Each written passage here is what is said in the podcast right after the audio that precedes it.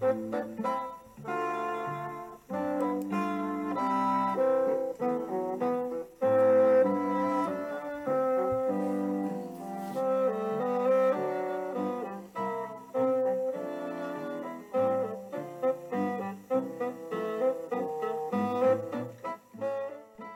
to the second podcast. This is the start of the head and neck section. So these are all uh, labelled as AHN and then subsequently numbered. The first of these um, is on the cervical triangles, the fasciae and spaces of the neck.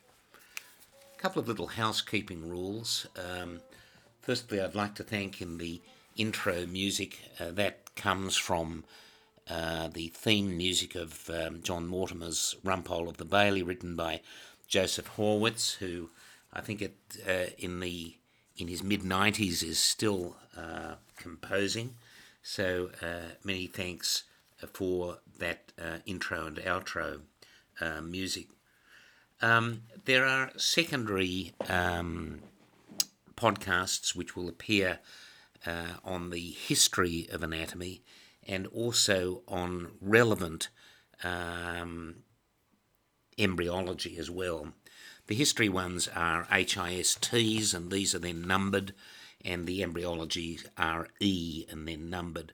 So these will appear. I expect to be able to do a history of uh, uh, anatomy uh, podcast perhaps every two weeks uh, including some of the details of the lives of anatomists, and an embryology uh, podcast uh, about once monthly.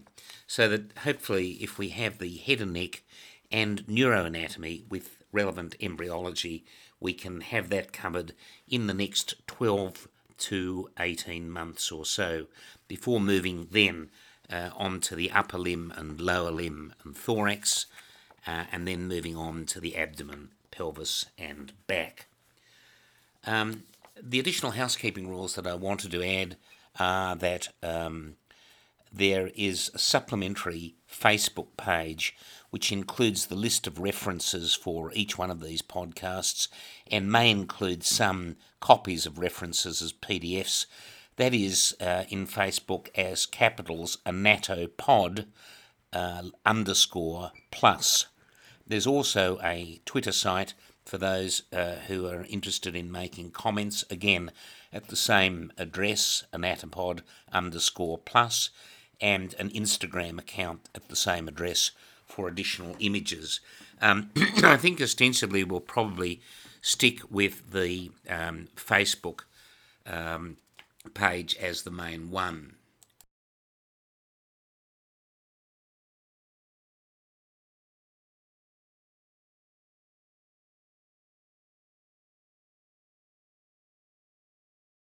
to agree on achieving particular targets of our discussion, even though in areas, for example, like the autonomic innervation, there'll be overlapping discussions. And I'll make provision for this in two ways throughout the podcast series. Firstly, along the way, there will be small revision podcasts as interludes to the bulk of the podcast work. A more detailed breakdown of sections pertaining to these podcasts can be found in the relevant section uh, of Anatopod Plus, uh, which, as I have said, is commenced alongside the main podcast, where you can find the references for each section and associated research articles of relevance and interest. In studying the anatomy of the head and neck, both students and teachers alike can often feel, at various points in my opinion, that the issue is becoming really, in a sense, too disconnected namely that it's just degenerating into a disconnected series of facts and lists. And I'm aiming by small revision podcasts to reiterate and revise certain areas. And equally, areas will overlap, such as the component parts of the cervical plexus, the fascial arrangements around the salivary glands, foraminae of the skull, branches of the vagus nerve, individual aspects of the cranial nerves, and so on. Secondly, as assiduously as some students may try to avoid it, embryology will come into play, perhaps no more so than with the head and neck. And as I've said, I'll create separate embryological podcasts for this area And we'll see it appear in the formation, for example, of Meckel's cartilage in the pharyngeal arches, their compartmental nerves and vessels, in the anatomy of the styloid apparatus, the hyoid musculature, the muscles of mastication, and the branchial arches, the development of the thyroid and parathyroid glands. So these are relevant areas. If we understand the embryology of those regions, then we'll understand their anatomy. I've said it before, but I'll repeat myself that reiterating the view that if the student knows a little embryology, they actually know quite a lot of anatomy. Rather sadly, as I've said, it doesn't work the other way around. Embryology will be covered separately, but don't be either surprised or dismayed if it intermittently pops up in the discussions to reinforce anatomical points and anatomical variations. Now, I think that the region is daunting, as I've said. We can deal at least with some of that intimidation by compartmentalizing the head and neck, and I typically do so in broad terms into seven areas. And ideally, at least in my view, if we can master these seven areas, then we can appreciate the fundamental anatomy we need to know, and with that information, integrate between those areas. So, broadly, we need to cover one, the triangles and fasciae of the neck, by which I mean the division of the neck into an anterior and posterior triangle, and then subdivisions into a digastric, submandibular, submental, carotid, jugulo-omohyoid or supraclavicular, muscular, and occipital triangle. We'll go through these uh, shortly. But we can use this basic classification to examine the suprahyoid and infrahyoid regions in the context of various modified radical neck dissections that are performed for orosquamous carcinomas metastatic to neck lymph nodes. I'll expand on this at the time to assess, for example, level 2A and 2B upper jugular nodes, level 3 mid jugular nodes, level 4 lower jugular nodes, level 5A and B posterior triangle nodes, and level 6 oro and paratracheal and precricoid or so called Delphian nodes. Now, the types of neck dissections correlate to our understanding of the anatomy of this region, the fasciae and triangles of the neck. And they're then separated into anatomical variants, as a radical or modified radical, or preserving variants, which preserve the sternocleidomastoid and its neurovascular supply, the spinal accessory nerve, which innervates the sternomastoid and trapezius, the internal jugular vein, the great auricular nerve, the transverse cervical vasculature, and variants of these so called Bocca, B-O-C-C-A, neck dissections, which are sleeve dissections, preserving a lot of these tissues. Now, all of these specific structures has clinical significance, as do the skin incisions for such an approach, the number of these are called the MacFee, which is a double parallel incision leaving a, a broad band of skin between a super and inferior incision, the Schobinger incision, for example. But I'll get into all of these areas in a separate podcast, as well as attaching a relevant reference in the PDF attachment to these podcasts on our Facebook page. These variations suggest that we have at least a working knowledge of the anatomy of the investing layer of deep cervical fascia at the very least.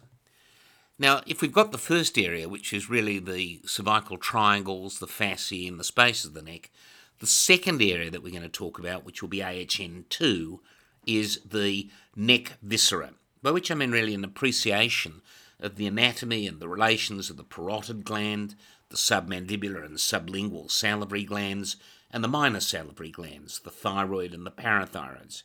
Now, for each of these, we're interested in their basic anatomy, their contours and relations, their fascial sleeves and connections, their vascular supply, lymphatic drainage, and innervation, as well as their relevant histology, histopathology, the anatomy of a surgical approach to their extirpation, their removal, specific complications that may have an anatomical basis associated with their surgery, and their removal, of course, and to the dread of some, the important and relevant aspects of their embryology. Each one of those neck viscera has each of those particular components the arterial supply, the venous drainage, the lymphatic drainage, and so forth, and so on. Right? The thyroid and parathyroid, in particular, lend themselves to a discussion of anatomical variations. And so, therefore, to recap for all viscera, we discussed the basic anatomy and relations, the fascial attachments and capsules, the arterial supply and venous drainage, the lymphatic drainage, the somatic and autonomic nerve supply, and the relevant adjacent nerves in exposure or excision, anatomical variations, histology, histopathology, embryology. Hopefully, with that approach, we don't miss out any of the important bullet points. Now, the third area, uh, we may change the order of these a little bit, but the third area is the vasculature of the head and neck. And by this I mean a discussion of the common carotid artery in the neck, the external carotid artery, and the internal carotid artery. The ECA and its branches is, of course, a favourite question of anatomists in exams, in any exams, really, whether they're undergraduate or postgraduate. But we include in this area the vertebral artery, the basic arrangement of the circle of Willis, and the basilar artery. And if you want to m- know more about Thomas Willis, then you can listen to the history of anatomy podcasts which accompany these uh, podcasts that we're doing here. On the venous side, we assess the internal jugular vein, the external jugular vein, and its formation of the part of the anterior and posterior aspects of the retromandibular vein, and the venous drainage of the face. The individual branches of the ECA are discussed in this podcast, along with a discussion of the maxillary artery and its ramifications. Now, there are separate podcasts to which you'll be directed here, which cover the infratemporal and the pterygopalatine fossae and their anatomical and clinical significance. So, even though we're talking about broad areas, there are special little podcasts which will supplement these. And these podcasts will reinforce points already made in some instances and will overlap with, for example, the podcast on skull foramina and also the separate podcasts on the autonomic nervous system of the head and neck. There'll be a separate podcast concerning the vasculature which assesses the venous sinuses, the dural sinuses, and the emissary veins of the skull, as well as a short discussion, really, on CSF flow and dynamics. The next area, or the fourth area, is the autonomic nervous system of the head and neck. The four parasympathetic ganglia, the ciliary, the submandibular, the pterygopalatine, and the otic, are all considered in some detail, along with the broad sympathetic layout in the head and neck. These ganglia are relay stations, obviously only for synapse of parasympathetic function, which is what we call secretomotor or sudo, S-U-D-O motor, which is the same thing. But the ganglia also are relay stations for sensory routes, even motor routes in the case of the pterygopalatine ganglion, and um, for sympathetic routes, they don't synapse in the ganglia, they just use it as a relay station. And the relay of the autonomic nervous system and other components of the cranial nerves are considered, including the relay cell types and the organisation of specific cells within the brain stem. The next area, the fifth area, is the pharynx, the larynx, the paranasal sinuses, the nose, the palate, and palatal musculature. That's quite uh, a collection of stuff but it's a specific area to master. The sixth area is the orbit, the nature of orbital fractures and their clinical relevance from an anatomical point of view, the uh, action of the extraocular muscles and associated extraocular palsies, the nasolacrimal apparatus, and basic ocular structure. And then finally, we've got the seventh area, which is the cranial nerves, and that includes again a recap of the skull foramina, the skull structure, division into an anterior, middle, and posterior cranial fossa, and then skull ossification, something about also the neonatal and fetal skull. Now, posted with this introductory podcast is a separate layout of the material to be covered in this syllabus. Students will see that there'll be separate small podcasts covering all of these topics which aren't actually covered in that seven broad areas outlined, such as the layout and the musculature of the face, the structure of the scalp, the anatomical basis of fractures of the middle third of the face, the temporomandibular joint or TMJ, the tongue, the styloid apparatus, the thoracic duct and lymphatics, pituitary gland, the hypophysis, the cervical vertebra, and so on. And each of these add ons will have separate discussions, separate little podcasts. In structure, all anatomy podcasts will be preceded, as I've said before, by the code A, with H and N as AHN. And AHN podcasts are then labelled and numbered. The introductory podcast, as you know, is A1. The upper limb will be known as AUL, the lower limb as ALL, the thorax, including the heart, mediastinum, and lungs, as AT, the abdomen as AAB, the pelvis as AP, and the back as AB. All of these are then numbered accordingly, depending on where you are within the series. As I've said before, I'm reiterating myself, but we're just trying to get the housekeeping rules through that all history of anatomy podcasts will be labelled as HIST and are then numbered in sequence. All embryology podcasts will be labelled as E and then numbered in sequence. An intermittent list of these and support material is posted on the Facebook site. So let's begin. So uh, we'll continue with triangles of the neck. In general, the division into anterior and posterior triangles is for the purpose of description of a neck lump, as well as for organisation of a radical neck dissection of lymph nodes. The broadest assessment of lumps is location based, although, of course, there's size and consistency fluctuates a range of parameters. The common lumps, for example, the thyroid, is given its shape, its movement with swelling, and of course its locale, relatively obvious. The posterior triangle, for example, has few masses, mostly lymph nodes from lymphoma or in children rubella. The neck is limited by the inferior margin of the mandible down to the superior border of the clavicle, with extension from the midline to the border posteriorly of the trapezius muscle. The fascia of the chest, which extends in the infraclavicular space as the clavipectoral fascia, splits around the clavicle and then runs into the neck, splitting around the trapezius posteriorly and the sternocleidomastoid anteriorly as the so called investing layer of deep cervical fascia. That fascia then runs past the angle of the mandible and it extends to the mastoid process in a complex manner, splitting around the substance of the parotid gland as the parotid fascia, and also more inferiorly around the submandibular gland, uh, more loosely uh, as the submandibular fascia, the two being um, joined together by a so called stylomandibular ligament. The anterior triangle of the neck is bound by the midline and extends to the anterior border of the margin of the sternocleidomastoid. That triangle uh, is a little simplistic, so it is subdivided into three paired triangles the submandibular or digastric triangle, the carotid and the muscular triangles, and one unpaired triangle, the submental triangle. Now, uh, there's uh, an image uh, on both the Instagram and uh, Facebook supporting sites for that. These divisions are created by the trajectory also of uh, the omohyoid muscle, which runs across the posterior triangle of the neck and which attaches the lower lateral border of the hyoid bone, running backwards in its own fascial sleeve across the posterior triangle and continuing as the inferior belly of the omohyoid to insert into the upper part of the scapula, just lateral to the suprascapular notch. The presence of that omohyoid muscle subdivides, therefore, the anterior and posterior neck triangles. So we start with the submandibular or digastric triangle. The anterior and the posterior borders of this triangle are the anterior and the posterior bellies of the digastric muscle, with the base being the inferior border of the mandible.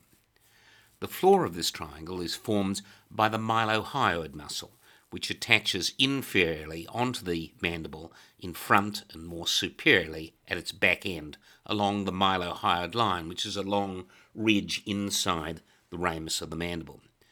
And these points create a particular complexity. The simpler aspect of this is that the mylohyoid forms an oral diaphragm by running downwards, forwards, and medially to join to its fellow on the opposite side as a fibrous raphe which extends from the symphysis menti um, down to the top of the body of the hyoid bone. And the effect is the creation of a diaphragma oris, very similar to the disposition of the levator ani or pelvic diaphragm in the pelvis. It's a muscle running downwards, forwards, and medially. The other point here is that our appreciation of the embryology of this triangle is the name of the digastric, which is essentially a misnomer. It looks like two bellies of the one muscle and has been labelled as the anterior and posterior belly of the digastric. The anterior belly of the digastric is a small muscle that develops in front of the mylohyoid with the muscles of the first branchial arch, and which, along with the mylohyoid, is innervated by the nerve to the mylohyoid, part of the motor innervation of the mandibular division of the trigeminal nerve, what we call V3. The little muscle, the anterior belly of the, digastric, which inserts into a small depression on the lower margin of the mandible, the so called digastric fossa, sits on top of the mylohyoid. It doesn't actually get a Guernsey, as we say, in its nerve supply. The nerve is called the nerve to the mylohyoid, not the nerve to the anterior belly of digastric. Now, the posterior belly of the digastric is something entirely different, and that inserts into the base of the mastoid process, and it's tied into the muscles of the second branchial arch, whose compartmental nerve is the facial nerve, and which as a muscle is combined with other muscles in the region innervated with the facial nerve, and that includes the small stylohyoid muscle, which splits around the posterior belly of the digastric. As a consequence, the anterior and the posterior bellies are two parts of the same muscle, but fundamentally different parts of the branchial arch formation, both the first and the second arch. And so the first arch has its compartmental nerve, the mandibular nerve, or V3, the second arch, the facial nerve, and they're consequently not part of the same muscle at all, explaining why they have discretely different nerve supplies. Moreover, the difference in the orientation of the mylohyoid, the anterior and inferior attachment versus a posterior and superior mandibular attachment, means that an infection within the wisdom tooth, for example, can spread below the mylohyoid and into the submandibular space. Infections confined to the mylohyoid space represent a great risk, or a greater risk certainly, to occlusion of the airway in infections which are referred to typically as Ludwig's angina, first described by Wilhelm Friedrich von Ludwig, who was a, a German physician, describing it in about 1836. Within this triangle are the marginal mandibular branch of the facial nerve, the facial and the lingual arteries, the submandibular gland, the nerve to mylohyoid, the hypoglossal nerve or 12th cranial nerve, and the lower pole of the parotid gland. Those are the contents of the digastric triangle. The surgical point of relevance is, of course, here in how submandibular gland excision is performed, and we discuss that later in the um, next head and neck podcast on the neck viscera. And this gland, the submandibular gland, is removed either for stones and less commonly for tumours, and it takes account of the fact that the marginal mandibular division of the seventh nerve lies above a point about two centimetres below the mandibular margin. So if the incision is drawn down directly onto the fascia of the submandibular gland, which is the investing layer of deep cervical fascia overlying the gland, and that layer is then reflected upwards, then that nerve, the marginal mandibular division of the facial nerve, uh, effectively cannot be injured, or at least it's well protected. Um, I provided a separate article reference on this uh, in the Facebook Anatopod uh, site, and uh, that's by Davies and Ravi Chandran on the evaluation of clinically relevant landmarks of the marginal mandibular branch of the facial nerve, a three dimensional study with application to avoiding facial nerve palsy. Now, within this submandibular or digastric triangle, there is also a further subdivision if you're drawing these in your own personal study, you can just draw in the main landmarks the lower border of the mandible, the posterior free border of the mylohyoid, and the 12th nerve or hypoglossal nerve running on the surface of the hyoglossus muscle, which is deep to the mylohyoid. We had the mylohyoid running downwards, forwards, and medially. If you pull that forward, the free border of mylohyoid, you see the hyoglossus running in the opposite direction, upwards and medially uh, with the uh, hypoglossal nerve on its surface low down. For clarity, as I've said, I've included a simple schematic of this uh, in our uh, support Facebook site. Lesser's triangle, L E S S E R apostrophe S, also called the lingual triangle and named for the German surgeon Ladislas Lesser, 1846 to 1925, is a small triangle bounded by the anterior and posterior bellies of the digastric and the hypoglossal nerve. So these are little uh, minute kind of surgical triangle that could be added as a subdivision of the digastric triangle. Again, these little extra triangles are included on the Facebook site. The triangle marks, this Lesser's triangle, marks the lingual artery, with the floor of the triangle being the hyoglossus muscle and the lingual artery, of course, deep to that particular muscle. So normally the hyoglossus has running on its surface high up the lingual nerve and the submandibular ganglion, low down the hypoglossal nerve, and then deep to its surface, deep to the hyoglossus, is the lingual artery and the deep lingual vein. If the triangle is poorly formed or even absent, that is Lesser's triangle, which occurs in about 10% of cases, then the hypoglossal nerve courses lower than normal and is actually well below the digastric muscle.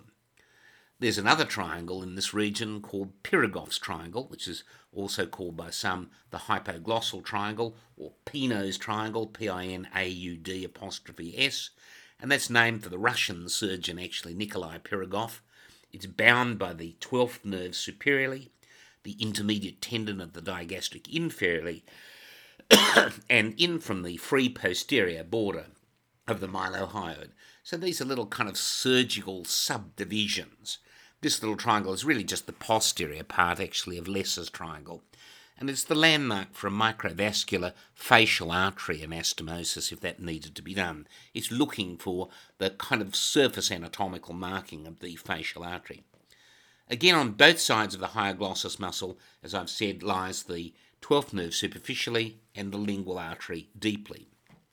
There's another little triangle called Beclard's triangle, B E C L A R D apostrophe S, named after the French anatomist Pierre Beclard, 1785 to 1825, and that's bound by the posterior belly of the digastric, the posterior border of the hyoglossus muscle, and the greater horn of the hyoid bone.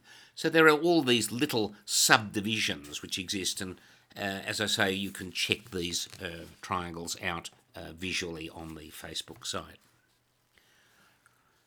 Now, the second triangle beyond the digastric that we want to talk about is then the carotid triangle.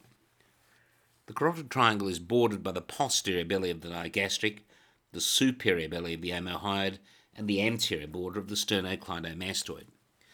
The floor of that triangle includes the hyoglossus, from above downwards, the thyrohyoid muscle, and the pharyngeal constrictor muscles, both the inferior and the middle constrictor.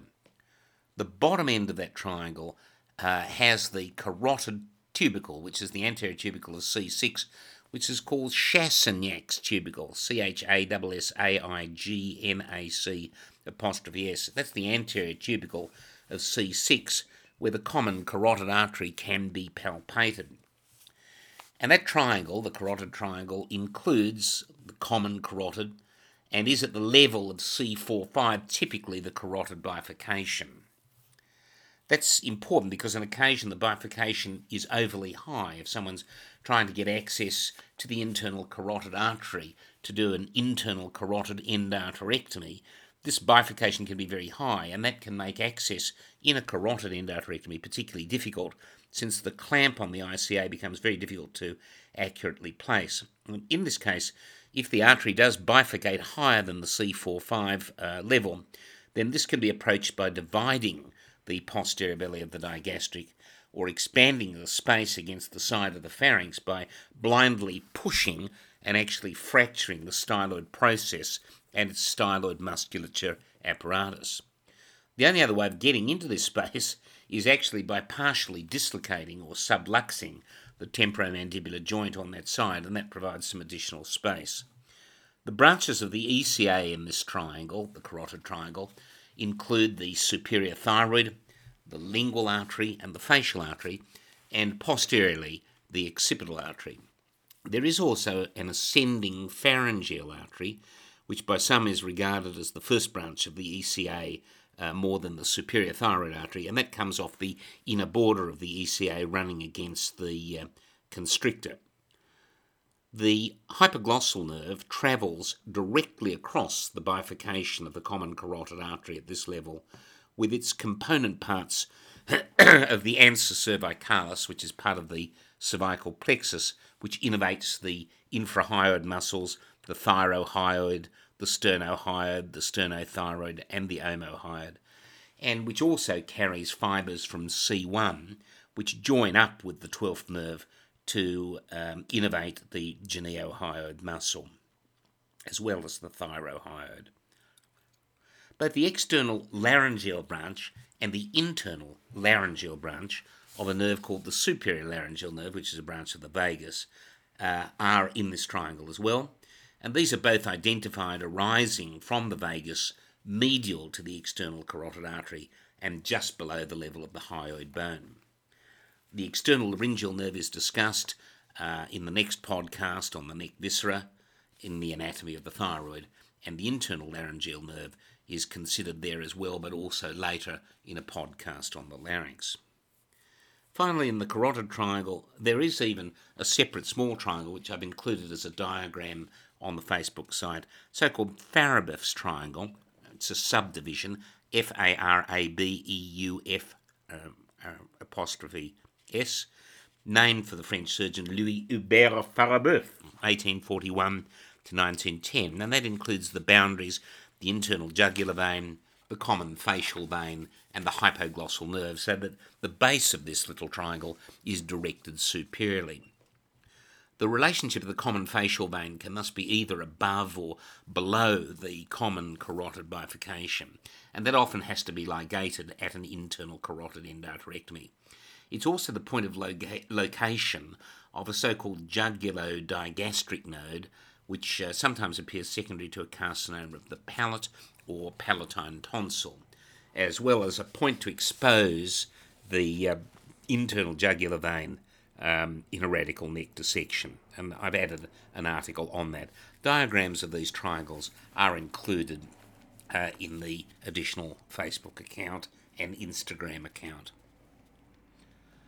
The third triangle is the muscular triangle. The anterior border of this triangle is the midline from the hyoid bone down to the sternum. The posterior border is the anterior border of the sternocleidomastoid, and the posterior-superior border is the superior belly of the omohyoid muscle. Now, that triangle is called the muscular triangle, but it really only includes the infrahyoid muscles, the sternohyoid, which is a rather round muscle at the front, the sternothyroid, which is a, a sort of um, thinner, deeper, flatter muscle, and then the omohyoid more laterally. Above that is the thyrohyoid muscle more superiorly. In this particular triangle, obviously, this is part of the thyroid uh, tissue and exposure as well. So we've got the superior thyroid artery, we have the anterior jugular veins, and often a connecting vein between both sides called the jugular arch, connecting both the anterior jugular veins. The inferior thyroid veins, they're all located in that muscular triangle, as are some small branches of the ansa cervicalis. Now, these veins are important as they're sometimes in the way of doing a tracheostomy, which can occasion need to be an emergency procedure. There are nodes in this triangle which include the anterior cervical, infrahyoid, prelaryngeal, thyroid, so called Delphian or Delphic node, pretracheal and paratracheal nodes. These are uh, not particularly well defined as separable entities, but they have separable names in a sense. Um, and um, they um, are identifiable but not particularly positionally named. The most medial part of this triangle includes the cervical trachea, the cervical esophagus, the thyroid gland, and part of the larynx. And the artery of this region, which supplies the um, tracheoesophageal enlarge, if you like, is the inferior thyroid artery. Uh, again, tracheostomy, thyroidectomy are really the dissection of this muscular triangle. Um, and I've included a little article on tracheostomy indications, techniques, and outcomes. the next triangle is the submental triangle. That's an unpaired triangle at the floor of the mouth, bounded by the anterior bellies of the digastric on both sides and by the body of the hyoid bone. The floor is the floor of the mouth, as already mentioned. the mylohyoid muscle, and it contains the submental group of lymph nodes which drain the mental region, the apex of the tongue, where carcinomas, particularly at the tip of the tongue, can drain bilaterally to submental nodes, as does the lower lip and the incisor teeth. The anterior jugular veins form in this area, and there's a submental branch of the facial artery that runs across that area and traverses the region. If the anterior belly of digastric is vestigial or absent, then infections of the central and or the lateral incisor teeth can sometimes drain directly into this region across the mentalis muscle. The next is the posterior triangle of the neck in broad terms. This triangle is broadly bound by the posterior border of the sternocleidomastoid anteriorly, the anterior border of the trapezius muscle posteriorly, and the middle third of the clavicle inferiorly. So it's a big triangle. The floor is made of the prevertebral muscles, and the area is covered by the investing layer of the deep cervical fascia.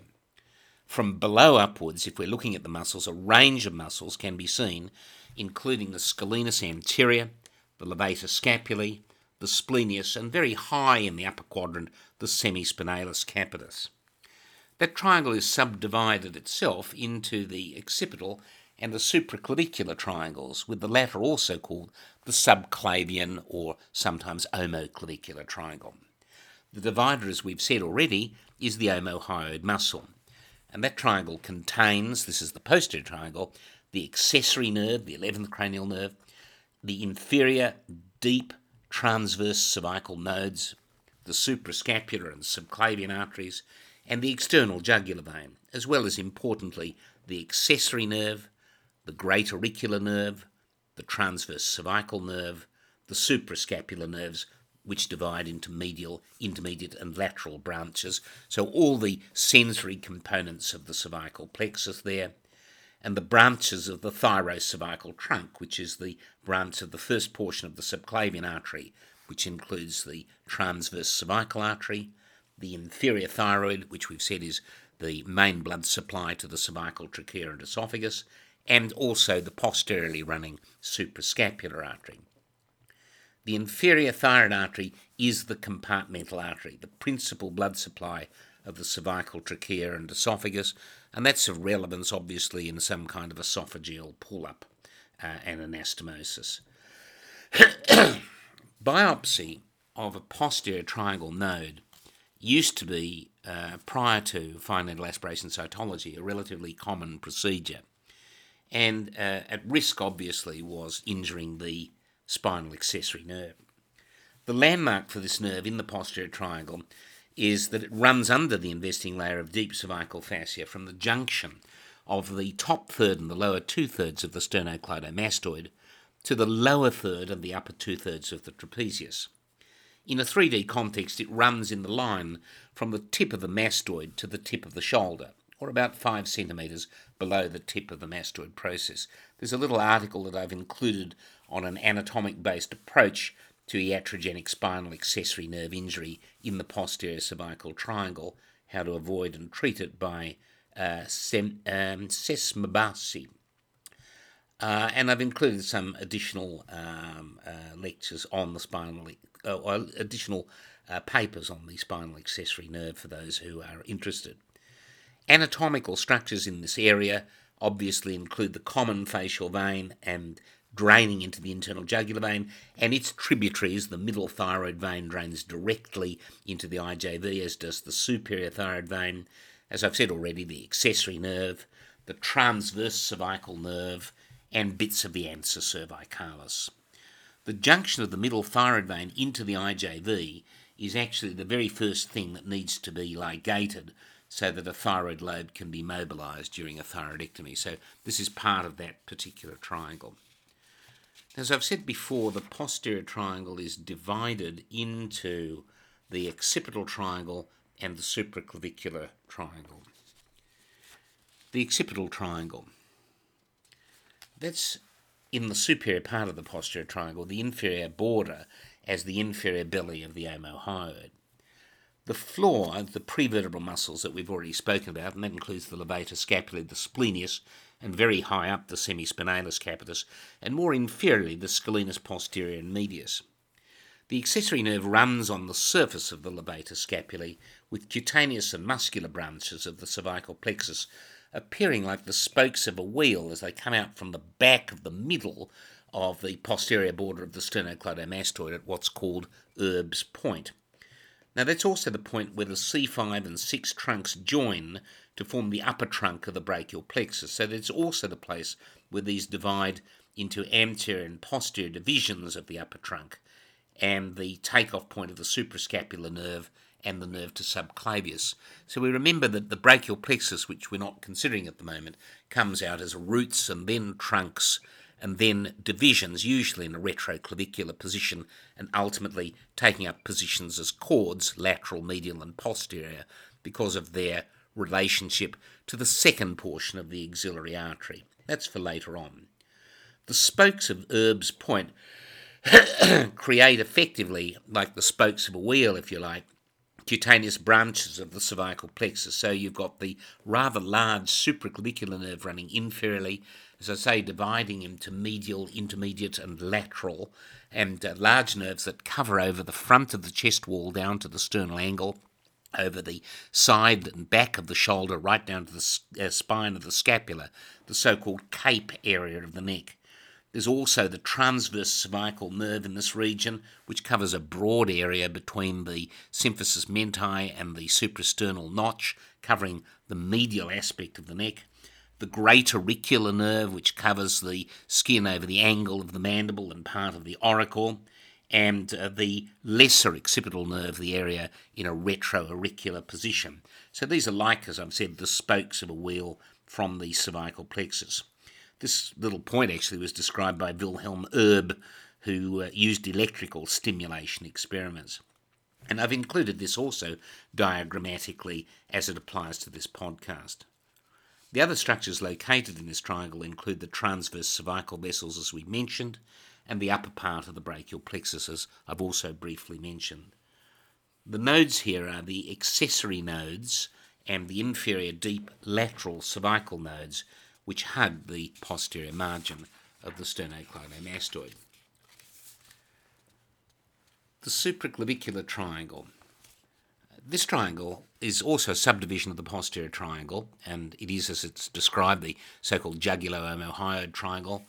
Has relevance in vascular trauma, of course, as well as in subclavian vascular disease, and supraclavicular lymph nodes, which can be a sign of metastatic cancer, the so called Virchow's node or Troisier's sign, appear in that region on the left.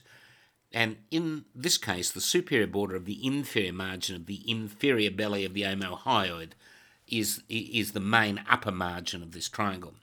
And that's the same as the supraclavicular fossa. The area contains the subclavian artery and vein and the supraclavicular brachial plexus before it becomes anterior and posterior divisions.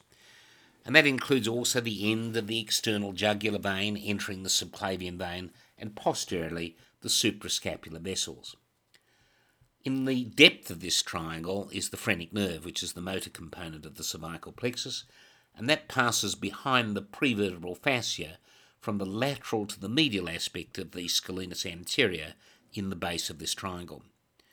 Importantly, this triangle may contain also an accessory phrenic nerve which can run anteriorly near the subclavian vein, even sometimes through the subclavian vein, and this can arise from the ansa cervicalis or from the nerve to subclavius. And I've added a little article on the origin and prevalence of the accessory phrenic nerve by Graves. The accessory phrenic nerve typically lies lateral to the phrenic nerve and somewhat posteriorly, but it can run, as I've said, in front of the subclavian vein, and it can be injured during subclavian vein puncture. It will, when present, usually communicate with the main phrenic nerve in the thorax. The nodes also the supraclavicular triangle drain the inferior larynx, the thyroid gland, and even the back of the scalp as what are known as the inferior deep cervical nodes. The presence of the Virchow node may be a sign, obviously, of a sentinel node from intra-abdominal cancer, particularly stomach and pancreas, but also the lung and the esophagus and sometimes the ovary. And the supraclavicular triangle can be a site for diseases even of the scalp, neck, pectoral, brachial areas, as well as a relay station from the mediastinum, diaphragm, even the parotid and breast. So this area actually, as a watershed area where a node may present, uh, actually covers a massive area. On the back is the suboccipital triangle. The back of the neck, deep to the trapezius, lies this triangle, which is bounded by the superior oblique arising from the arch of the atlas and inserting into the inferior nuchal line on the occiput, and the inferior oblique muscles, which originates from the spinous process of the axis and inserts into the transverse process of the atlas. The triangle is completed by a muscle called the rectus capitis posterior major, and that arises from the spinous process of C2, the axis, and inserts under the superior oblique a little bit more laterally into the inferior nuchal line. Um, I've included that as a diagram on the support site.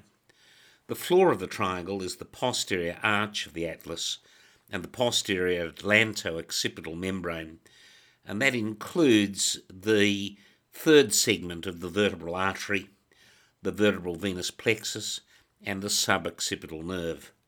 And more superficial, of course, is the greater occipital nerve, which is the dorsal primary ramus of C2 and the thickest cutaneous nerve in the body.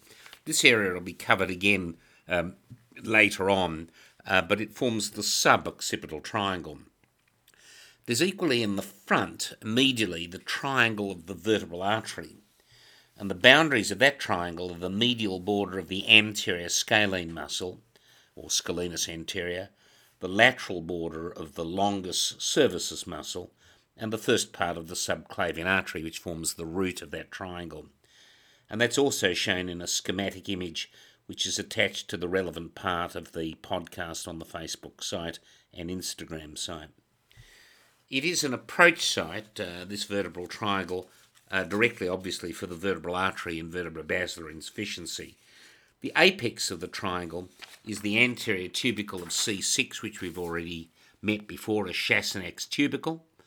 And this is a deeply located area in the root of the neck, which includes the vertebral artery and just laterally the C8 ventral ramus of the uh, brachial plexus. the inferior thyroid artery, which is, as I've said, the compartmental artery of the cervical esophagus and trachea, is included here, as is the C7 ventral ramus, the phrenic nerve, the middle and the inferior cervical sympathetic ganglia, the vertebral ganglion, which is basically a sympathetic trunk over the top of the vertebral artery, and the cervicothoracic or so called stellate ganglion when they're fused. That's the inferior cervical and first thoracic ganglion. And they're all in that area of the vertebral triangle. After arising from the first part of the subclavian artery, the vertebral artery travels superiorly through the region at T1 by passing through the foramen transversarium at C6. Um, there is a, an additional article on the Facebook site by Tubbs, The Triangle of the Vertebral Artery. There's equally a final triangle here in this region which we could include uh, in the root of the neck, which we'd call the scalene triangle. the boundaries are the lateral border of the scalenus anterior medially, the medial border of the scalenus medius laterally, and the first rib inferiorly. And that little area critically obviously contains the brachial plexus, which uh, runs between the scalenus anterior and the scalenus medius, and it also contains the third part of the subclavian artery. There may be compressive symptoms here, uh, sort of neurovascular compressive symptoms, which depend on the precise anatomy of this potential space and the presence of a small related muscle in this region, just lateral to the scalenus posterior, the so called scalenus minimus muscle, which is in a variable presentation of people with thoracic outlet syndrome. So, three areas may contribute to that particular syndrome uh, of neurocompression or vascular neurocompression, uh, namely the so called costoclavicular space, this scalene triangle in the way I've defined it, and the pectoralis minor space as well. Um, I've attached an article uh, on this particular subject by Rusnak Smith. In practical terms, the expansion of a scalenus minimus muscle, uh, perhaps a fusion of the scalenus anterior and medius, or a fracture of the first rib, uh, which is, of course, not an isolated or common feature, can provide an anatomical anomaly along with the cervical rib, fused first and cervical rib, which can all result in a variable thoracic outlet syndrome generated from this region with attendant pressure on the subclavian vessels and the brachial plexus. I've included equally an article by Kikuta called The Triangles of the Neck, a review of clinical and surgical applications. Now, that concludes in association with these particular diagrams the triangles of the neck, the division from anterior and posterior, and then the subdivisions in the way we've described them. Um, the second area that I wanted to mention uh, is the cervical fasciae, the fasciae of the head and neck. and this will also lead to a small discussion or comment regarding the spaces. So we're turning our attention now to the cervical fasciae. To recap, in broad terms, the side of the neck is bounded by the clavicle below and above by the lower border of the mandible, the mastoid process of the temporal bone, and the superior nuchal line of the occipital bone. Posteriorly, this extends to the anterior border of the trapezius, where it's divided obliquely by the sternocleidomastoid. The neck extends to the chin, with the cervical vertebrae, that's the upper three or four, overlapped anteriorly by the facial skeleton. And that means that C1 is at the level of the tip of the mastoid process, or equally at the level of the hard palate, with C2 at the level of the oral cavity, and C3 at the level of the junction of the halves of the mandible. That's basically the structure. The investing layer of deep cervical fascia encloses the trapezius muscle and the sternocleidomastoid, covering the posterior triangle superficially. The deeper posterior compartment incorporates the vertebral column and the prevertebral muscles as the prevertebral fascia. Laterally, that fascia covers the muscles forming the deep surface of the posterior triangle and ultimately getting out to the erector spinae muscle posteriorly. And that leaves a smaller anterior compartment which houses the pharynx, larynx, upper esophagus, trachea, and the associated muscles. Those are the infrahyoid muscles attached to the hyoid bone, the larynx, and the sternum. With on each side the vertical neurovascular bundle of the neck, which becomes the carotid sheath, containing the carotid arteries, the internal jugular vein, and the vagus.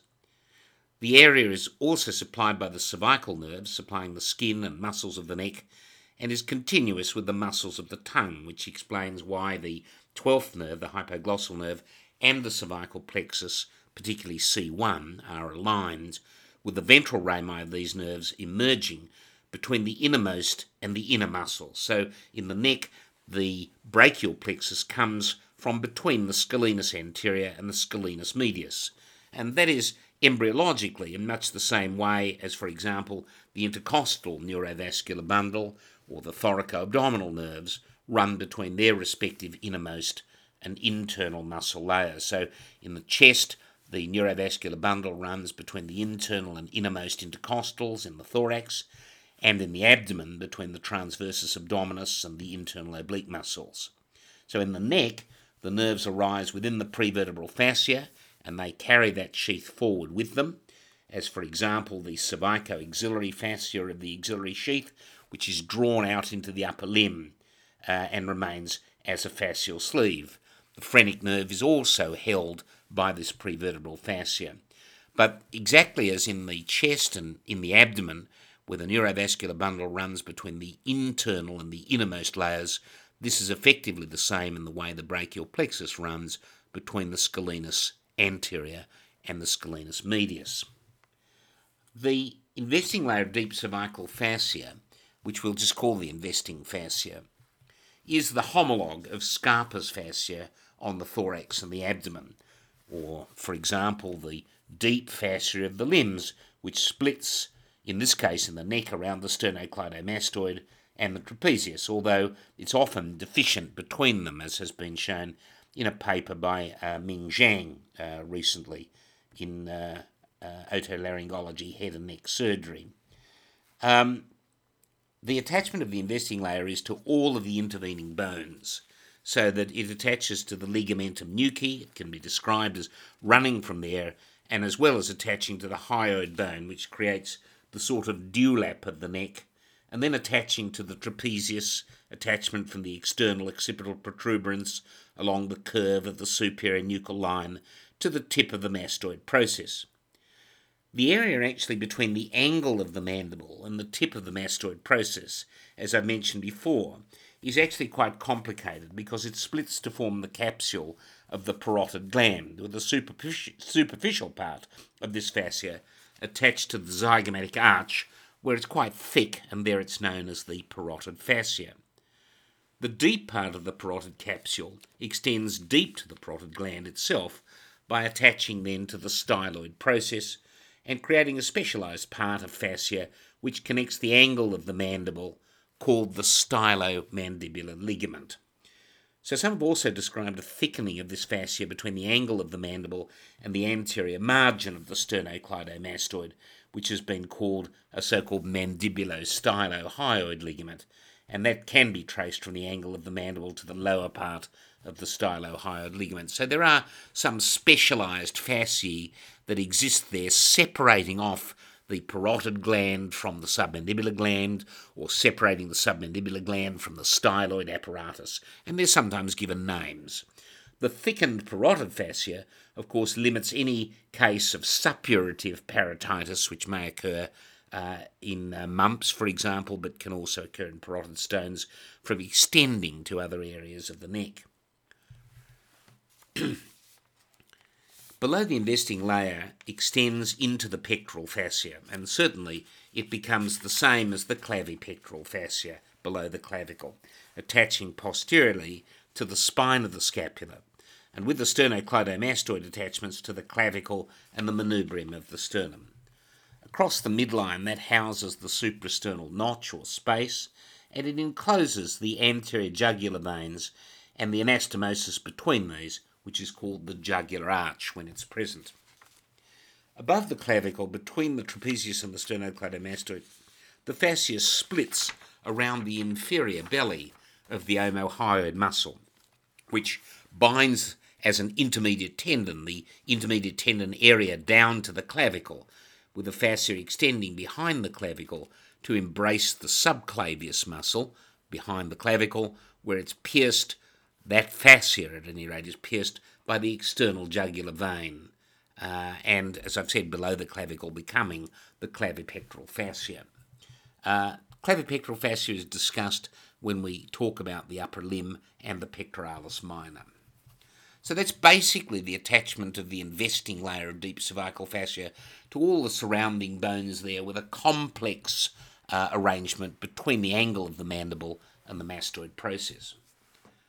The second fascia that we see, as we've said, running across the posterior triangle, is the prevertebral fascia. And it is, as it sounds, a tough membrane that limits the prevertebral muscles and extends from the base of the skull to the front of the longus capitis and across the base of the skull, the rectus capitis lateralis, and down to the limit of the longus colli muscle, which actually inserts at the bottom of the third thoracic vertebra.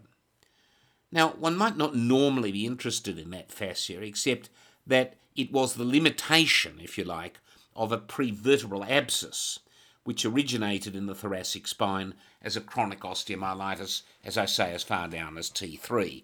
And this has historical significance. This is why it was named. This is actually the site of chronic tuberculous osteomyelitis. The commonest site of tuberculosis is actually in the thoracic spine.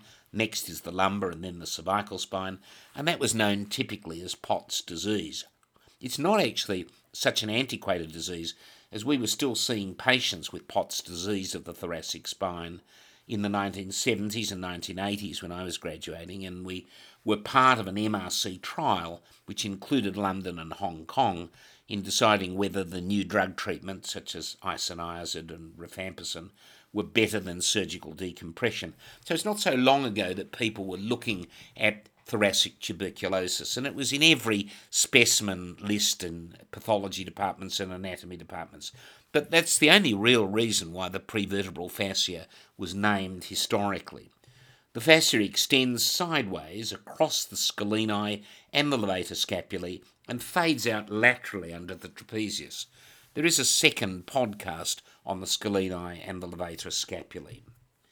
Further, into the posterior triangle, the prevertebral fascia attaches to the anterior tubercles of the cervical vertebrae, which means that the rami of the brachial plexus lie deep to it, with the lymph nodes of the region and the 11th cranial nerve, the accessory nerve, lying superficial to that fascia. The prevertebral fascia prolongs, extends over the subclavian vessels as the axillary sheath, with the subclavian artery deep and the subclavian vein superficial. It's not affected by the fascia so that it can readily dilate. Where at the outer border of the first rib, both the artery and the vein then, of course, change their names. They become the axillary artery and vein. And that fascia is pierced by all of the cutaneous branches of the cervical plexus. They have to get out there superficially, and that includes the greater auricular, the transverse cervical, the lesser occipital, and the supraclavicular. And part of the Scalenii um, podcast is then followed by a discussion of the anatomy of the cervical um, uh, plexus. Um, it's fair to say that the prevertebral fascia basically provides a fixed basis upon which the pharynx and the larynx and the esophagus, as well as the carotid sheaths, can then glide during movement of the neck and during swallowing. In summary, this fascia covers the longus capitis and longus colli muscles and the scalenes and levator scapulae. It fuses posteriorly with the anterior longitudinal ligament in the midline of the vertebrae. The brachial plexus lies between the scalenes, as we've already said, in the so called interscalene gap. Sometimes uh, that's called the hiatus scalenicus or the interscalene fissure, and that extends caudally to embrace the subclavius and become continuous below this to the clavipectoral fascia. Now, dorsally, this fascia envelops the deep muscles of the back of the neck, which we haven't looked at, but it fuses equally with the investing layer of deep cervical fascia posteriorly. And it envelops also the sympathetic trunk and the phrenic nerve, so much so that the sympathetic chain can often be separately elevated from the prevertebral fascia. Medially, as I've said, there is a scaleno-vertebral triangle, if you like, between the medial longus colli and the lateral scalenus anterior, where that prevertebral space connects with the epidural space, quite close to the intervertebral foramen of C6. So all of these fasciae actually ultimately connect with one another, even though they're discrete. The third type of fascia in this region is the important pretracheal fascia or pretracheal fascia, however you want to pronounce it. And that allows the pharynx, the larynx, and the thyroid gland to glide, forming a layer between sliding surfaces and lying deep to the infrahyoid muscles, which are the strap muscles which we mentioned, the sternohyoid anteriorly, the flatter, thinner sternothyroid deeply, and laterally the superior belly of the omohyoid. The upward attachment of the pretracheal fascia is actually limited by the attachment to the oblique line of the thyroid cartilage, um, that's the thyrohyoid muscle, uh, as well as to the hyoid bone in the midline. The fascia, the pretracheal fascia, splits around the thyroid gland, where at the isthmus it connects the lobes of the thyroid between the second to the fourth tracheal rings, where it's quite adherent. Laterally, this pretracheal fascia fuses with the carotid sheath and is pierced by the inferior thyroid artery as it comes up into the lower thyroid pole by running under the common carotid artery. Inferiorly, the fascia runs behind the brachiocephalic veins and it fuses, that's in the chest, with the fascia over the aortic root as well as with the fibrous pericardium. So again, there's a connection between the pretracheal and effectively the aortic fascia. The fourth fascia of the neck is the carotid sheath. In the stricter sense, that's more actually a felt work of areolar tissue rather than a distinct membrane surrounding the common carotid and the internal carotid, as well as the internal jugular vein and the vagus nerve. It only thinly lies over the internal jugular vein, but it is there, and it runs from the base of the skull at the margins of the carotid canal, and then extends down to the adventitia of the aorta and the aortic arch. Where it runs under the sternocleidomastoid, it's adherent also to the pretracheal fascia, which blends with it, as I've said. There's also a loose areolar tissue behind the carotid sheath, and in this tissue, in front of the prevertebral fascia, lies the sympathetic trunk. Now, typically, pus in purulent infections, which tracks laterally from around the pharynx, will pass, therefore, behind the carotid sheath on one or both sides, and it can point in the posterior triangle, so called laudable pus. Within the sheath, the common carotid artery bifurcates at the thyroid notch, or at about the C3-4 junction, but it can be higher at the greater horn of the hyoid bone or even at the body of C3. The method in which the sheath disappears superiorly is actually debated a little bit, with the ansa cervicalis lying in very close relationship to the ventral aspect of the sheath, and with the common carotid artery, the IJV, the ECA, the ICA, having in some studies separate little internal tunnel sheaths. There's some debate about that and about the upper way in which the carotid sheath peters out. There are important clinical implications of the way we understand this fascia and fascial spaces. Uh, there is an important fascia intercarotica, if you like, which is also called the alar fascia, which has a variable thickness and crosses the median plane between the carotid sheaths, passing dorsally to the pharynx, but which confuse laterally with the so-called buccopharyngeal fascia at a point behind the pharynx. Now, this alar fascia is often separate from the visceral fascia, at least in half of the cases dissected, and it follows the course of the carotid arteries ventrally, such that the visceral organs, that is, the trachea and the esophagus, allowing with the fusion laterally of the buccopharyngeal fascia and a continuation of that space with the pretracheal space, can merge with the retropharyngeal space. Um, and this does not, however, continue into the so called danger space, which lies dorsal to the intercarotid fascia. So there are these two separate spaces a danger space, which is really a retropharyngeal space, and um, this other space, an alar space in front. And that separate space actually lies behind another space, as I've said, which is the danger space, the retropharyngeal space, and immediately in front of the prevertebral space between the alar and the prevertebral divisions of the deep layer of the deep cervical fascia. And that space, therefore, extends right down from the base of the skull through the posterior mediastinum down to the level of the diaphragm. That is the alar space in front of the danger space.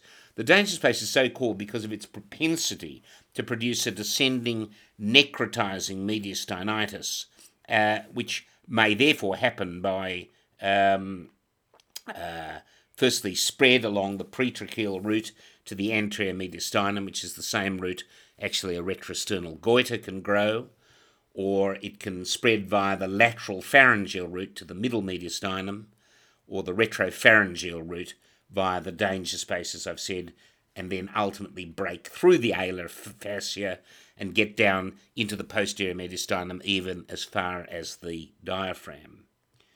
Um, this type of infection was described in 1938 by Pearse. The nature of the mediastinitis itself has also been graded, and I don't think we need to go into that, but there is a type 1 localized to the upper mediastinum above the tracheal bifurcation, a type 2A extending to the lower anterior mediastinum, and a type 2B extending to both the anterior and the posterior mediastinum, and I've attached an article on that subject. I would like to mention that despite these four fasciae, the investing layer of deep cervical fascia, the prevertebral fascia, the pretracheal fascia, and the carotid sheath, there are a number, a couple of other fasciae in the head and neck that we need to be aware of. Two other fasciae really of relevance, which are often forgotten. The first is the pharyngobasilar fascia. Now, that fascia fills the space between the base of the skull and the upper border of the pharynx, and that's formed at this point by the superior constrictor, which kind of hangs off the skull base a little like a hammock.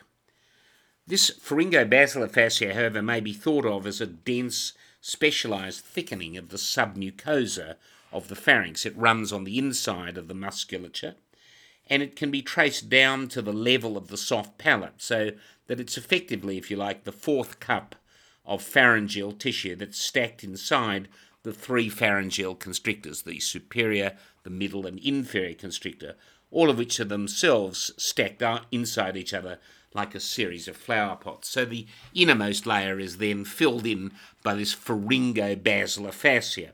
And that fascia fills the space between the top of the superior constrictor's origin and the base of the skull. The fascia runs along all of the pharyngeal contours, starting from the pharyngeal tubercle in front of the foramen magnum, to which it's attached the midline thickening of pharyngeal muscle fusion at the back, which is called the pharyngeal raphe. And the reason why it's shaped like that is that it allows the pharynx, obviously, to distend. It has very little bony attachment, but just really attaching to its fellow in the midline as a pharyngeal raphe. The pharyngobasilar fascia then passes over the top of the longus capitis and the posterior margin of the foramen lacerum, so it gets right up to the skull base and as far as the petrous part of the temporal bone just in front of the carotid canal.